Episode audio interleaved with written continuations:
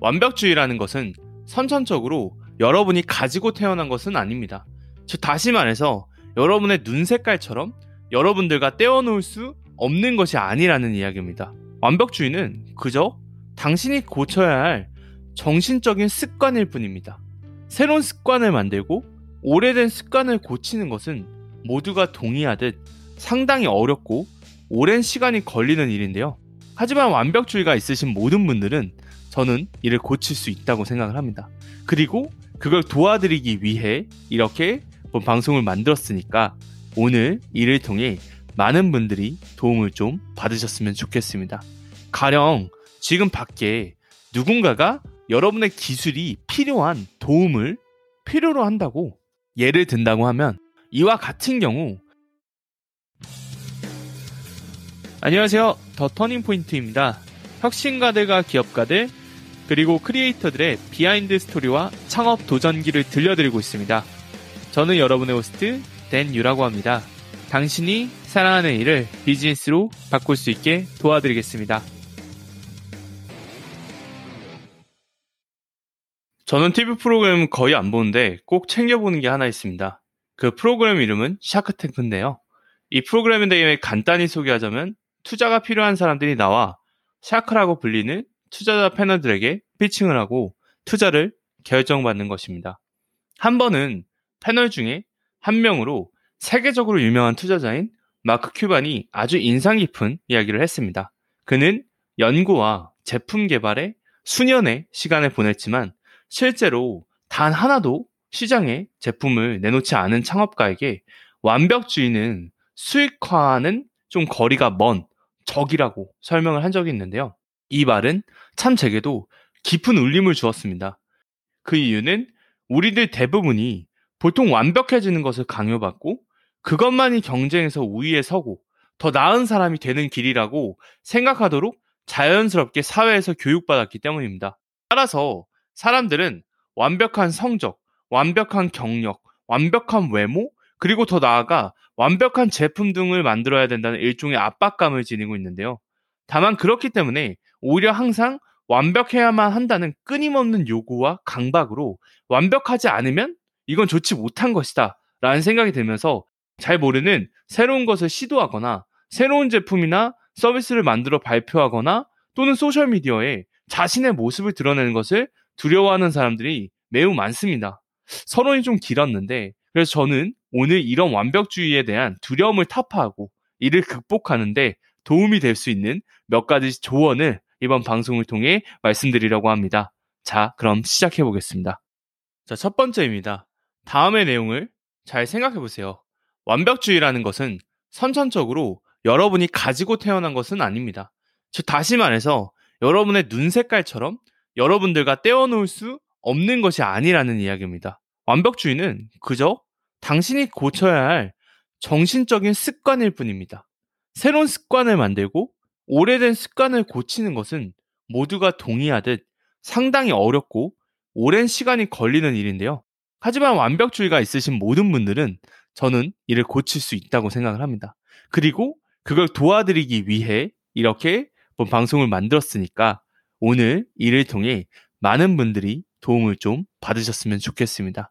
가령 지금 밖에 누군가가 여러분의 기술이 필요한 도움을 필요로 한다고 예를 든다고 하면 이와 같은 경우 완벽주의를 가지고 있는 분들이 걱정하시는 건 어, 모든 게 완벽하지 않으면 저 사람들을 도울 수 없다. 뭐 이런 식으로 생각을 하는데 반대로 지금 현재의 모습으로만으로도 그들, 즉 여러분의 도움이 필요한 사람들을 충분히 도울 수 있다는 겁니다.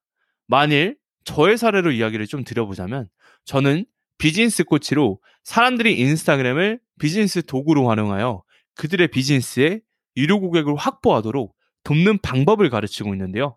조금 더 디테일하게 말씀드리자면 저는 현재 집에서 유료 광고나 강의 플랫폼의 도움 없이 오로지 노트북만으로 일을 하고 있지만 여전히 유명 컨설턴트나 컨설팅 회사와 경쟁을 해야 하는 positioning에 있습니다. 또한 촬영 스튜디오나 다수의 직원을 두고 값비싼 유료 광고의 비용을 지출하며 더 많은 사람들에게 마케팅 수업을 판매하기 위해 광고를 하고 있는 강의 플랫폼들과도 경쟁하고 있는 포지셔닝도 있습니다.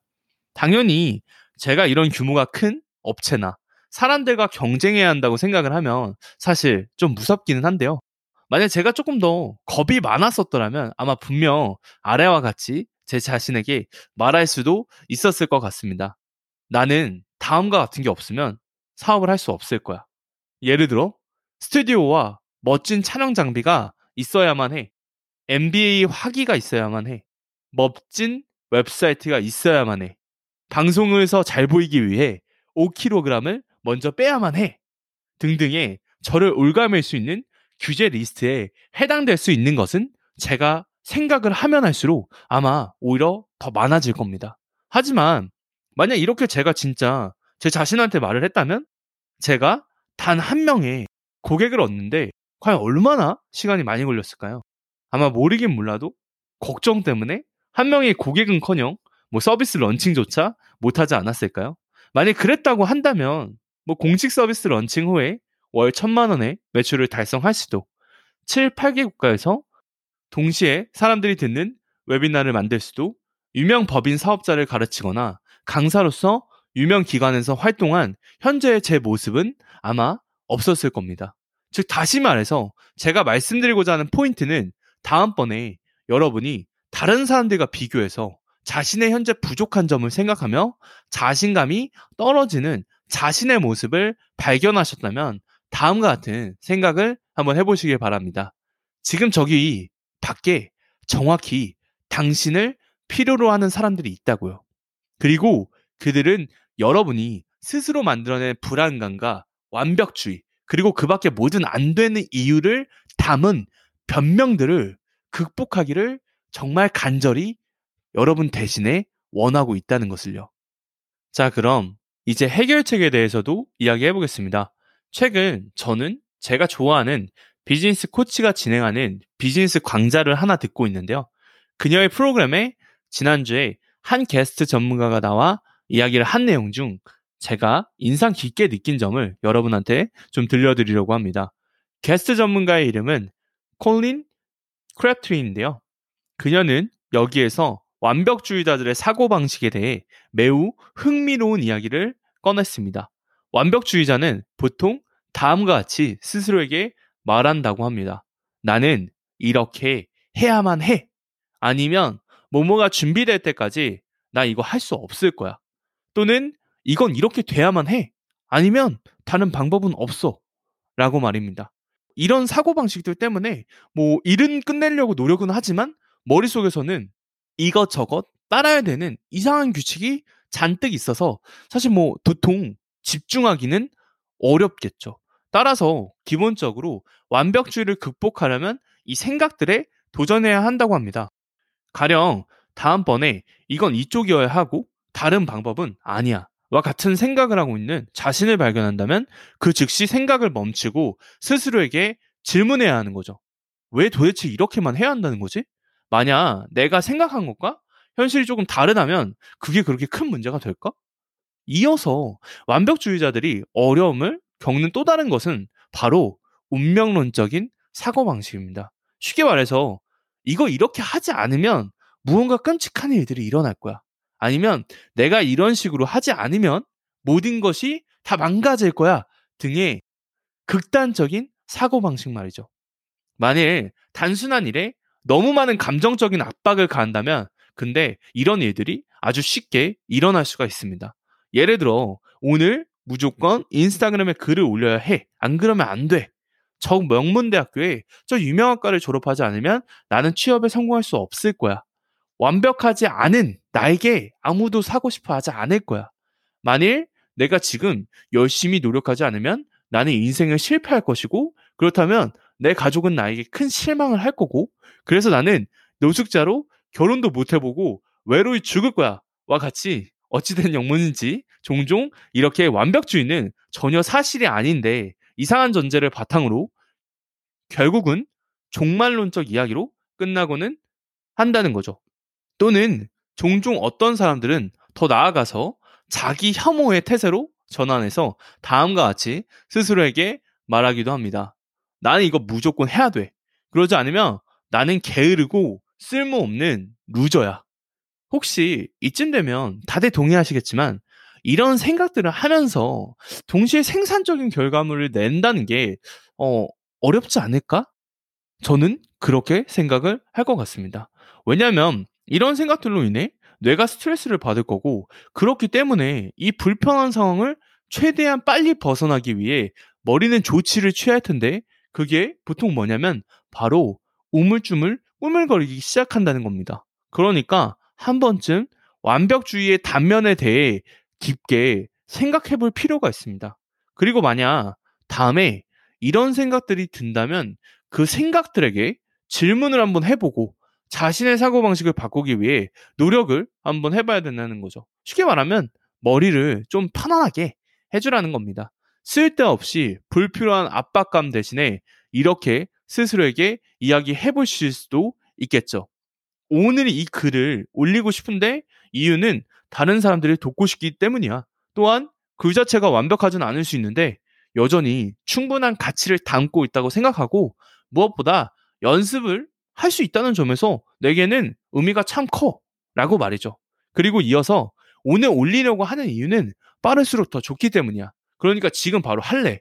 왜냐면 내일은 또 내가 하고 싶은 다른 일이 있기 때문이지.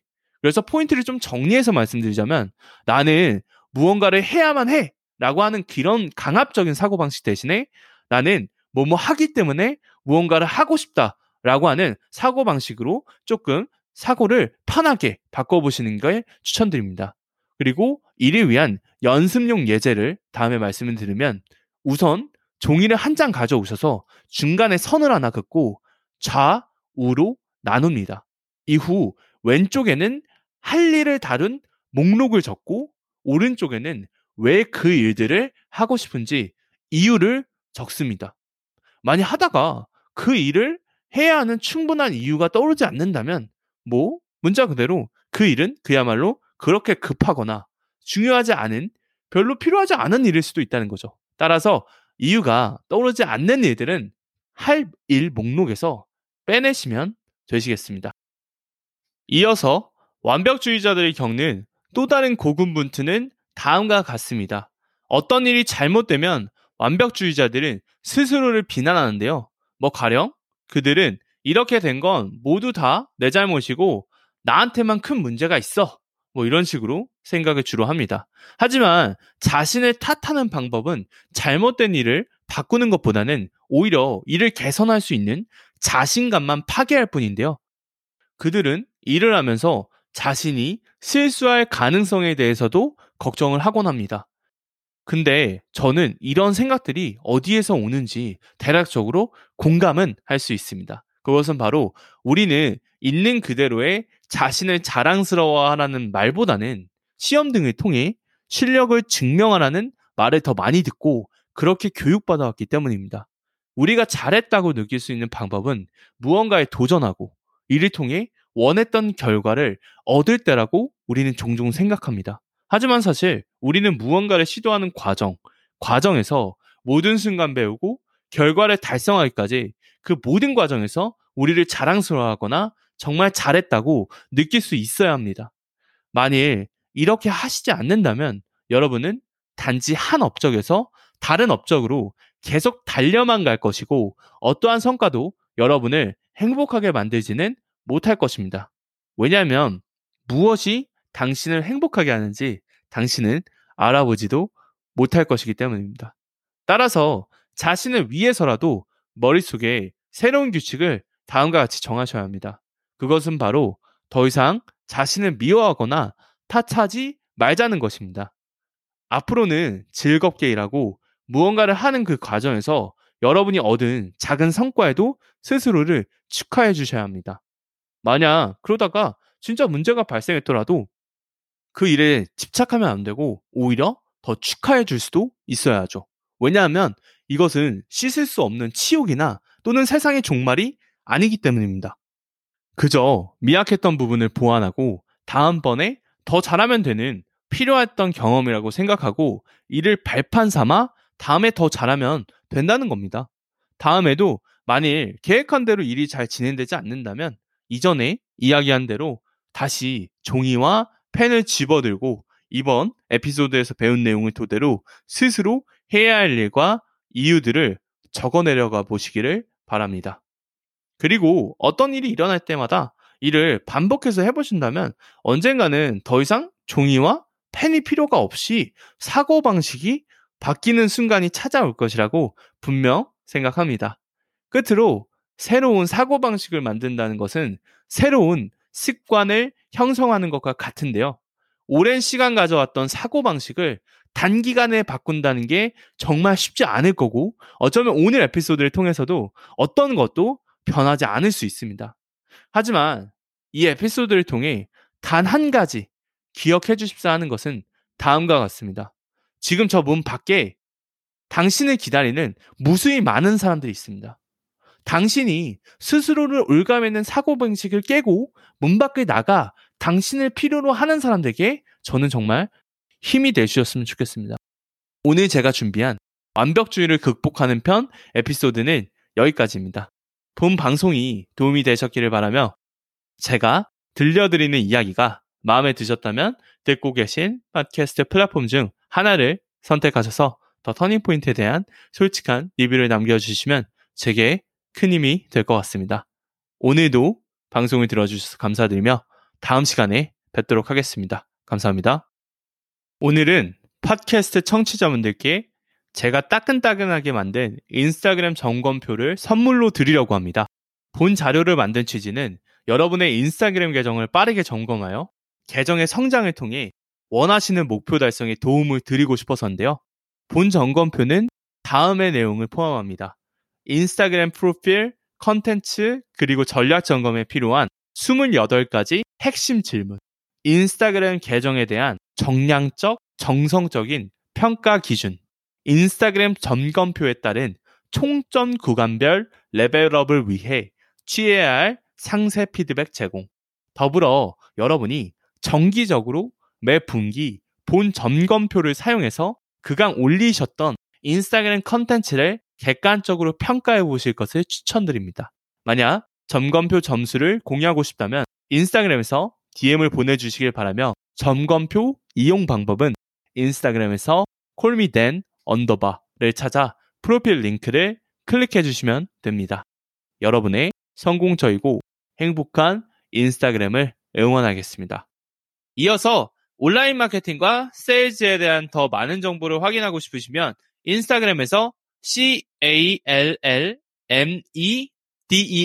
언더바 콜미댄을 통해서 무료로 자료를 확인하실 수 있으시며 게스트 섭외 및 방송 출연을 희망하시는 분들의 경우 인스타그램 DM 또는 이메일 hello 골뱅이 callmeden.com hello 골뱅이 콜미덴닷컴으로 연락 주시길 부탁드리겠습니다. 끝으로 여러분들의 좋아요, 구독, 다운로드, 공유는 제게 큰 힘이 됩니다. 그러면 다음 에피소드에서 만나 뵙겠습니다.